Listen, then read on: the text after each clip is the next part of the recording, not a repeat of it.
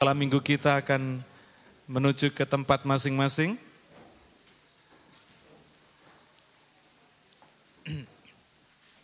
Praise God.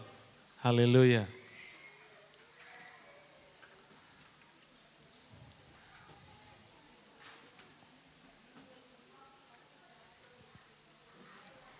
Saya baru mendapat email dari jemaat lokal, eh, jemaat global kita yang ada di Amsterdam. Ternyata menurut dia, eh, firman Tuhan yang disampaikan dari CLC ini sudah biasa ditangkap di Amsterdam, saudara ya. Praise God. Saya sungguh senang hati saya, saya bersuka cita karena di dalam sebagai gereja lokal di sini kita sudah memil, sudah memberkati secara global. Karena itu hari ini saya percaya pesan Tuhan yang akan disampaikan melalui Ibu Yani Damanik akan juga memberkati jemaat global kita di mana pun juga berada. Amin. Haleluya. Praise God. Nah saudara saya kenal Ibu Yani Damanik ini dari sebuah email yang dikirimkan kepada saya. Ketika saya membaca emailnya hati saya senang sekali karena rupanya Tuhan sudah menjawab kerinduan hati saya. Saya percaya orang Indonesia sudah waktunya dipakai Tuhan memberkati bangsa lain. Siapa yang percaya itu? Haleluya, praise God. Nah, saya salah satu kerinduan saya karena kita ini tinggal di Australia, saya belum punya akses menuju orang-orang aborigin, Saudara. Ya.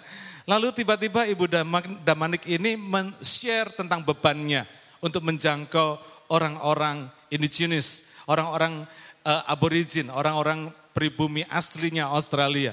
Saudara rindu menjadi berkat juga bagi mereka? Siapa yang rindu? Oh haleluya. Karena itu saya nggak akan berpanjang kata, nanti biar Ibu Damanik sendiri yang akan menjelaskan kepada saudara semua bagaimana beban pelayanan dia. Hari ini beliau tinggal di Wayi. Wayi itu kira-kira 15 menit dari Wayong. Siapa yang tukang mancing pasti tahu Wayong, ya kan? Ya, saudara, jadi Wayi sampai ke sini tuh nggak nggak Enggak dekat saudara ya, jauh sekali. Jam berapa Bapak berangkat? Dua jam ya, dua jam sebelumnya saudara ya. Jadi kalau sampai sini setengah sepuluh berarti setengah delapan sudah harus berangkat saudara. Ya enggak main-main, itu satu perjalanan panjang. Dan kami atas nama seluruh jemaat CLC kami sangat menghargai uh, uh, pelayanan Ibu dan Bapak pada pagi hari ini. Dan saya persilakan Ibu untuk menyampaikan firman Tuhan. Berikan kemuliaan buat Tuhan saudara.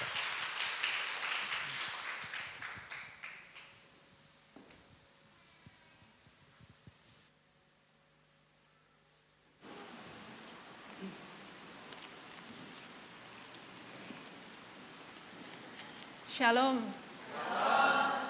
Merupakan sebuah sukacita yang, yang luar biasa di hati saya dan keluarga untuk bisa beribadah uh, bersama-sama di jemaat di sini. Sejak kami melangkahkan kaki masuk lewat pintu ini, kami sudah merasakan kehangatan dan kehadiran Tuhan. Amin. Amin. Puji Tuhan. Um, mungkin tadi tentang saya sudah disampaikan sedikit oleh um, Pak Pendeta Agus dan um, akan lebih jauh sedikit kami sharingkan beban pelayanan kami. Um, saya datang dengan suami saya, Roni di sini, kemudian kedua anak kami, Rian dan Ides yang sedang ikut um, Sunday School. Bapak, Ibu, dan Saudara sekalian, um, ada suatu bagian dari firman Tuhan yang selalu menyala dan selalu um, membakar hati saya untuk saya sharingkan kepada jemaat mana pun yang Tuhan beri saya kesempatan untuk sampaikan. Um, tapi sebelum kita membuka firman Tuhan, saudara, saya ingin tanya dulu, apa yang akan saudara lakukan jika saudara kehilangan sesuatu? Biasanya, ya biasanya orang kalau kehilangan sesuatu itu biasanya dia akan mencari, berusaha mencari apa yang hilang itu. Ya kalau di rumah kami sering kali yang hilang itu kunci, remote TV, Mungkin di tempat saudara juga seperti itu. Dan kalau hilang ya kita cari. Tapi kadang-kadang untuk barang seperti itu kalau sudah dicari tidak ketemu, kadang-kadang kita bilang ya udahlah nanti lah muncul sendiri. Tapi bagaimana kalau saudara kehilangan katakanlah mobil? Oke, saudara parkir di suatu tempat, pulang dari belanja mungkin sampai di tempat parkiran, lah mobilnya tidak ada. Apa saudara akan berkata, ya udahlah nanti tak muncul lagi. Enggak ya, saudara akan cari, mungkin akan keliling parkiran itu beberapa kali. Uh, apa benar saya tadi parkir di sini, mungkin ke atas lagi, ke bawah lagi. Akhirnya kalau tidak ketemu saudara akan usaha lebih, akan lapor polisi biasanya. Nah bagaimana level berikutnya? Kalau saudara kehilangan anggota keluarga atau katakanlah kehilangan anak, ponaan atau cucu, saudara pergi berbelanja di mall, pertamanya dirasa dipegang di tangan ini, tiba-tiba anak itu tidak ada. Saya yakin orang tua mana pun, keluarga mana pun akan berusaha, akan terus berusaha tidak akan menyerah sampai anak itu ditemukan lagi. Betul? Saya sendiri seorang, seorang tua dan saya tahu apa pun akan saya lakukan, tidak akan saya menyerah siang malam. Kalau perlu saya harus keliling ke mana pun saya pergi, saya akan pergi demi ketemu anak saya yang mungkin hilang dia jalan-jalan ke mana. Kenapa saudara? Karena anak itu valuable, berharga priceless, tidak ada harganya. Begitu berharganya sampai tidak berharga. Karena kita saya mengasihi, menyayangi mereka. So whatever it takes, apa pun yang harus dilakukan akan dilakukan. Bapak Ibu Saudara, um, tema khotbah saya hari ini adalah kasih yang radikal. Kasih yang radikal. Mari kita sama-sama buka bagian firman Tuhan di Matius pasal 15 Matius pasal 15 Bapak Ibu dan kita akan baca dari oh, maaf saya maaf. Lukas maaf Bapak Ibu. Lukas pasal 15 ayat 1 saya akan baca sampai ayat 10 saya yakin sudah ada di atas itu tapi mari kita simak bersama Para pemungut cukai dan orang-orang berdosa biasanya datang kepada Yesus untuk mendengarkan dia. Maka bersungut-sungutlah orang Farisi dan ahli-ahli Taurat, katanya. Ia menerima orang-orang berdosa dan makan bersama-sama dengan mereka. Lalu ia mengatakan perumpamaan ini kepada mereka. Siapakah di antara kamu yang mempunyai seratus ekor domba dan jikalau ia kehilangan seekor di antaranya, tidak meninggalkan yang 99 ekor di padang gurun dan pergi mencari yang sesat itu sampai ia menemukannya. Dan kalau ia telah menemukannya, ia meletakkannya di atas bahunya dengan gembira. Dan setibanya di rumah, ia memanggil sahabat-sahabat dan tetangga-tetangganya serta berkata kepada mereka, Bersukacitalah bersama-sama dengan aku, sebab dombaku yang hilang itu telah kutemukan. Aku berkata kepadamu, Demikian juga akan ada sukacita di surga karena satu orang berdosa yang bertobat lebih daripada sukacita karena 99 orang benar yang tidak memerlukan pertobatan. Atau perempuan manakah yang mempunyai 10 dirham dan jika ia kehilangan satu di antaranya tidak menyalakan pelita dan menyapu rumah serta mencarinya dengan cermat sampai ia menemukannya. Dan kalau ia telah menemukannya, ia memanggil sahabat-sahabat dan tetangga-tetangganya serta berkata, Bersukacitalah bersama-sama dengan aku, sebab dirhamku yang hilang itu telah kutemukan. Aku berkata kepadamu, demikian juga akan ada sukacita pada malaikat-malaikat Allah karena satu orang berdosa yang bertobat. Bapak Ibu Saudara, mari kita simak cerita Tuhan Yesus ini. Di sini ada dua cerita. Suatu hari seorang gembala menghitung dombanya. Harusnya dia temukan 100, tetapi dia cuma ketemu, setelah dia hitung cuma ada 99, satu hilang. Apa yang dia lakukan? Lalu cerita kedua mirip, tapi kali ini seorang wanita. Dia punya 10 dirham, 10 dirham, 10 mata koin Yunani waktu itu. Satu hilang juga. Lalu apa yang dia lakukan? Nah, Bapak Ibu kalau kita lihat Injil Lukas pasal 15 ini, kalau kita perhatikan konteksnya di ayat 1, di sini dimulai dengan um, Tuhan Yesus menerima para pemungut cukai, orang-orang berdosa, mereka datang dan Tuhan Yesus menerima mereka. Tuhan Yesus mengambil waktu untuk berjumpa dengan mereka, untuk berbicara dengan mereka, untuk mengajar mereka. Bahkan di pasal 5 kalau saudara lihat makan minum dengan mereka. Dan ini mengundang protes para pemimpin agama waktu itu, ahli Taurat dan orang-orang um, Farisi. Mereka menggerutu, mereka jengkel. Nah, meresponi kritikan dan gerutuan orang Farisi ini, Tuhan Yesus mengatakan cerita ini. Bayangkan, kata Tuhan, bayangkan kalian punya 100 ekor domba. Kalau satu hilang, tidakkah kamu akan pergi cari yang satu hilang itu dan tinggalkan 99? Menurut saudara jawaban yang logis apa? Kalau saudara punya 100, satu hilang, logis tidak untuk tinggalkan satu dan pergi cari 99?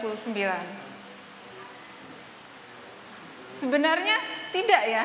Kalau dengan akal sehat, mungkin ada yang punya bisnis peternakan, punya 100, satu persen hilang, masih punya 99 um, kawanan domba.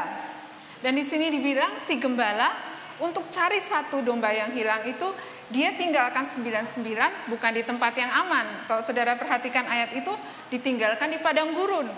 Jadi ada resiko serigala kalau menurut Daud Um, zaman itu gembala mereka bawa dombanya sampai ke berbagai tempat. Ada resiko gemba, ada resiko serigala, ada resiko beruang, ada resiko singa. Mereka gembala ini tinggalkan yang 99 cari satu. Dan menurut akal sehat kayaknya itu strange, aneh gitu ya. Tinggalkan satu persen untuk yang 99 persen. Kalau mau hitung-hitungan raga laba rugi, ya udahlah biarkan aja yang satu. Anggap itu sebagai loss ya kan?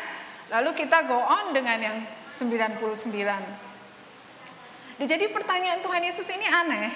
Siapa di antaramu yang akan melakukan ini? Pasti jawaban di antara mereka ya tidak ada.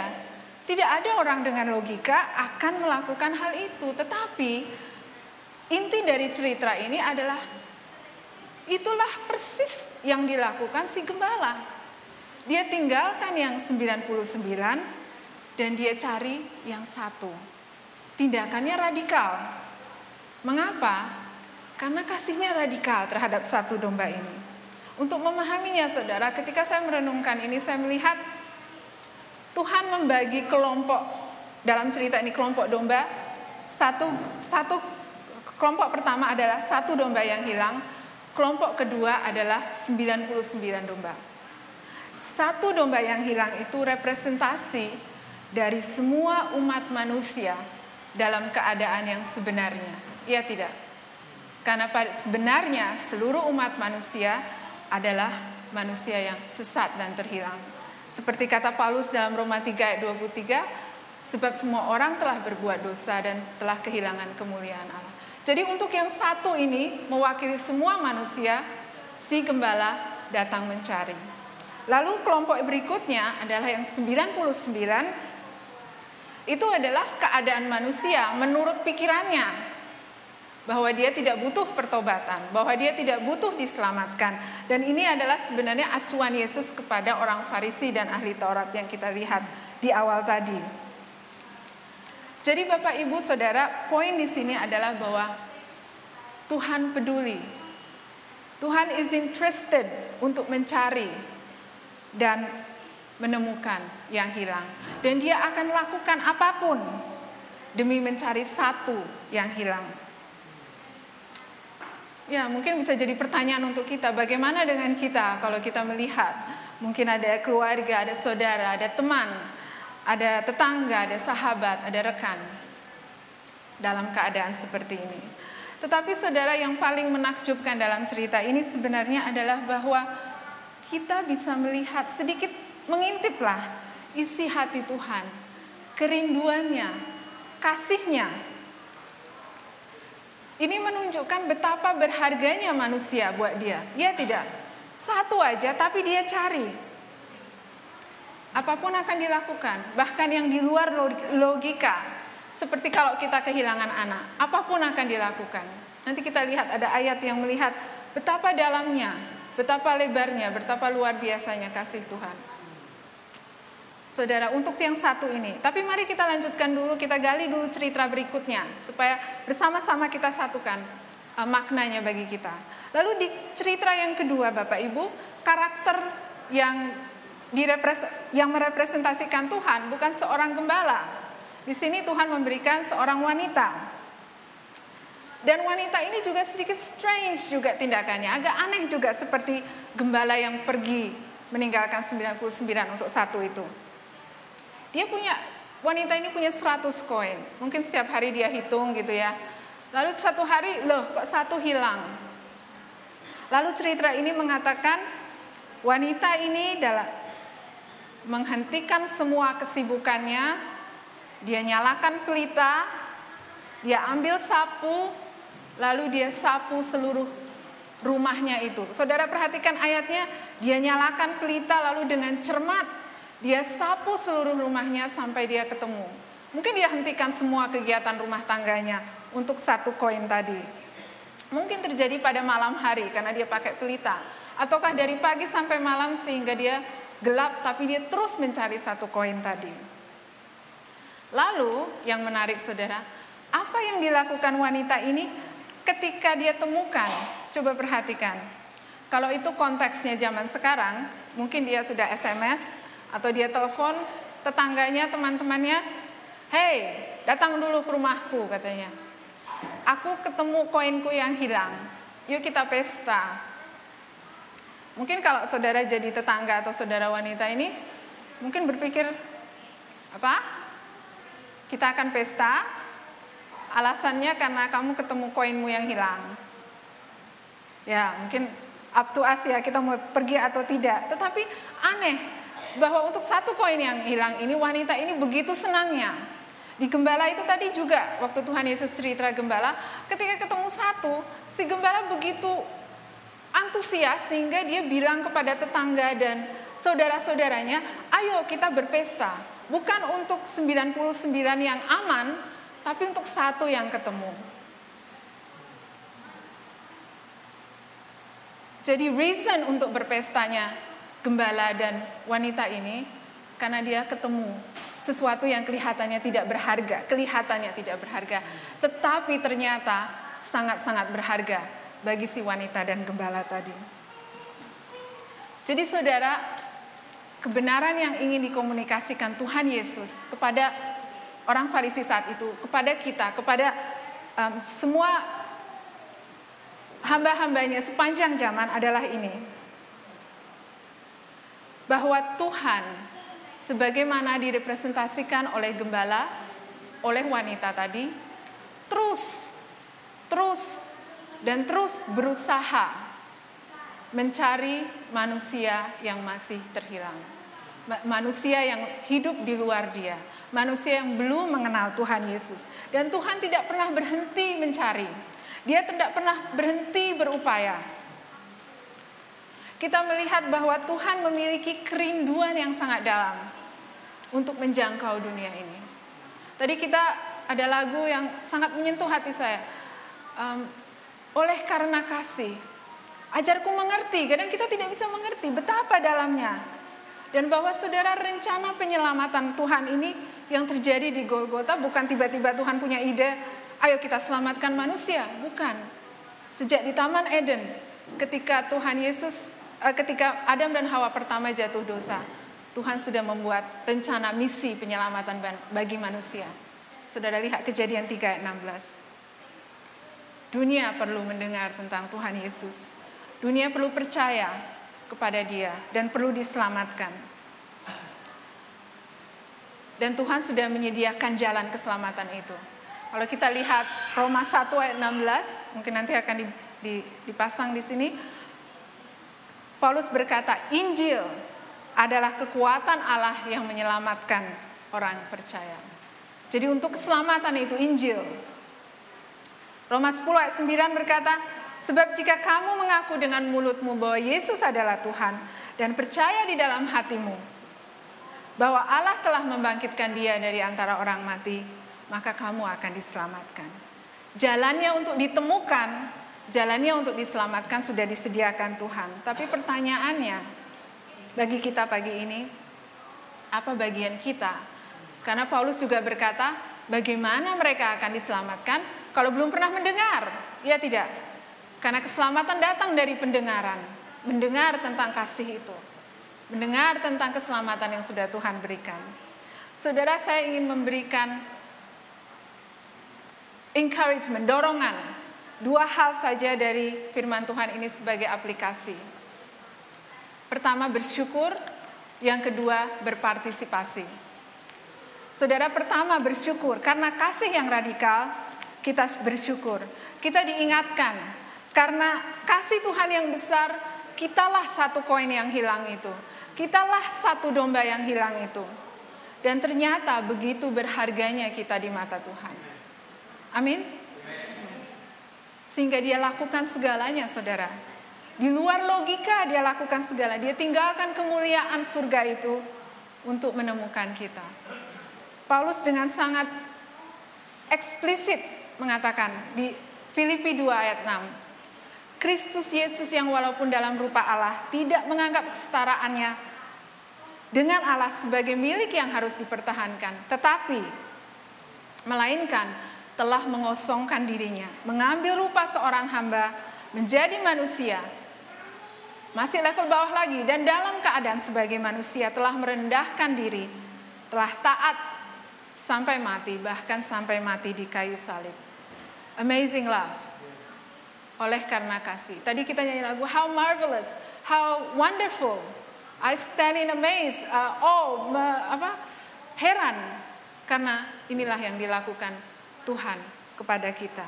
Karena itu mari kita syukuri itu. Mari kita syukuri kebenaran ini. Kita syukuri realita ini lewat hidup kita. Tentu di dalam ibadah kita memuji Tuhan, di dalam kehidupan kita sebagai pribadi, dalam keluarga, dalam rumah tangga. Tetapi ajakan kedua, aplikasi yang kedua adalah selain bersyukur saudara, karena kita sadar betapa kita ini menjadi target kasih Tuhan yang luar biasa.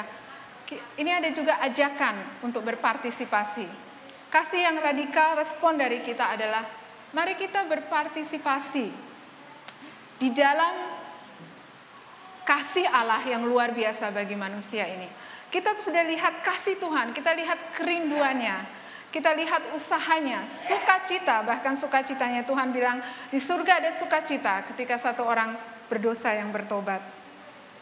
Jadi pertanyaan bagi kita saudara, maukah kita juga berpartisipasi, mewujudkan apa yang Tuhan rindukan bagi manusia yang hilang?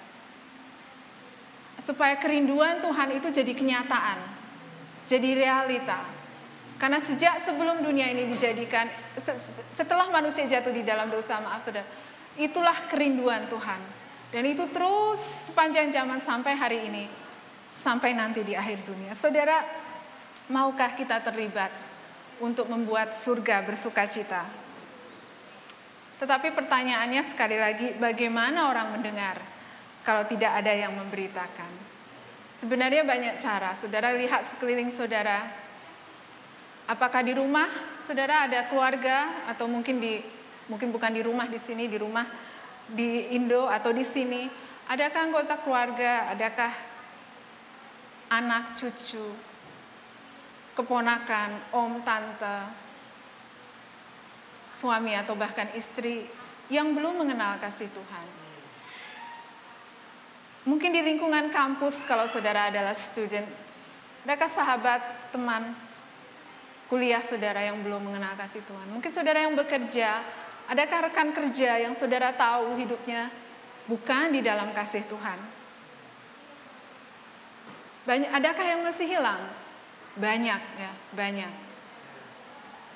Mintalah kepada Tuhan untuk memakai saudara. Mintalah kepada Tuhan untuk menggerakkan saudara seperti lagu, lagu tadi, Tuhan sentuh hatiku supaya kasih itu juga mengalir di dalam hatiku.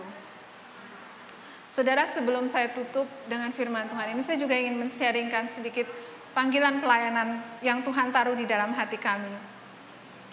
Um, pertama kali ketika saya datang di Australia, kami ada, saya waktu itu datang sebagai anak yang masih kecil, umur tujuan tahun, um, yang membuat saya sangat tertarik terhadap negeri ini adalah saya suka landscape-nya, saya suka binatang-binatangnya dan um, yang unik kayak kayak kanguru, koala dan bentuk landscape Australia yang sangat indah.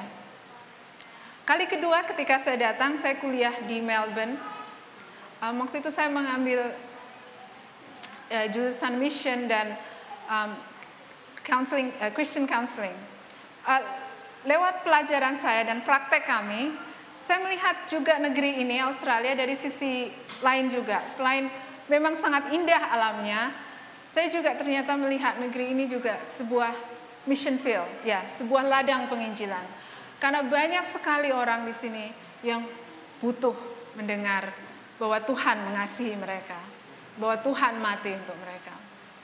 Lalu ini kali yang ketiga lagi kami datang dan di sini terbuka mata kami juga melihat bahwa ya ini ladang, ini mission field, tetapi kami juga melihat bahwa Tuhan sedang berkarya di negeri ini. Dia sedang bekerja di negeri ini, menyentuh hati orang-orang lewat hamba-hambanya.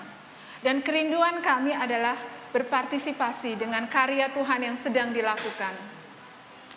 Saya dan suami merasa panggilan Tuhan untuk bekerja, berpartisipasi dalam rencana Tuhan bagi negeri ini um, dengan bergabung dengan sebuah organisasi yang bernama AIM. Mungkin ada yang pernah mendengar. Sebelumnya itu adalah Aboriginal Inland Mission, tapi sekarang diubah menjadi Australian Indigenous Ministry.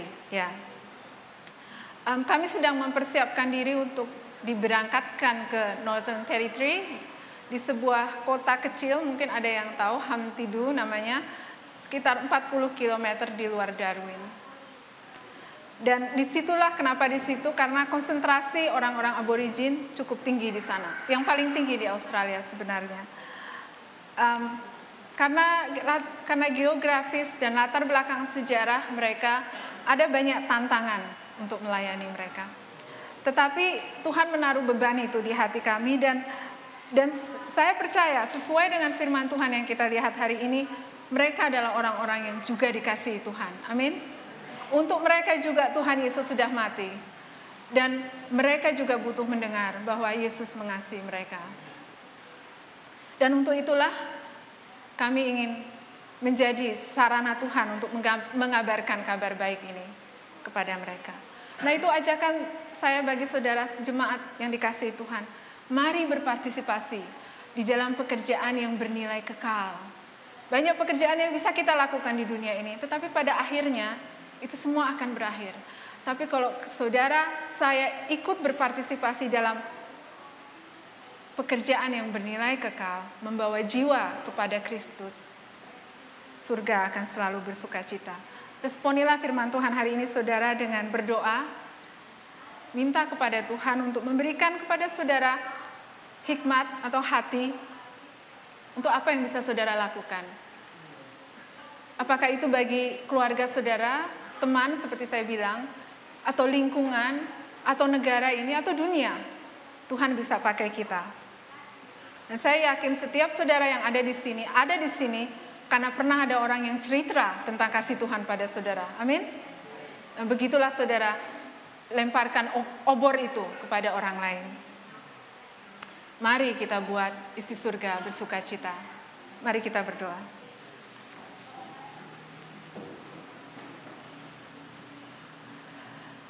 Bapa kami yang maha pengasih,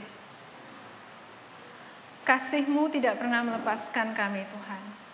Kami berdiri dengan merasa kagum dan heran akan kasih-Mu yang mencari dan menemukan kami yang pernah terhilang. Tuhan kami berdoa supaya Engkau menggerakkan hati kami, memberikan kerinduan di hati kami, memiliki kasih seperti dan kerinduan seperti Engkau Tuhan. Pakai kami Tuhan. Berkati gerejamu Christ Living Church di tempat ini, Hamba percaya Tuhan bahwa gereja ini ada karena Engkau sudah mengadakannya. Engkau yang mengadakannya Tuhan. Berkati gembala sidang di sini Bapak Pendeta Agus Raharja, berkati para majelis, berkati jemaat semua yang uh, dengan begitu bersemangat melayani Engkau pada pagi hari ini dan seterusnya. Pakai gereja ini Bapak supaya kemuliaan-Mu akan terus bersinar dari tempat ini. Kami serahkan hidup kami kepadamu Bapak. Di dalam nama Tuhan Yesus Kristus, Juru selamat dan Tuhan yang kami muliakan dan kami layani seumur hidup kami. Segala hormat dan puji bagi Engkau. Amin. Makasih Tuhan memberkati.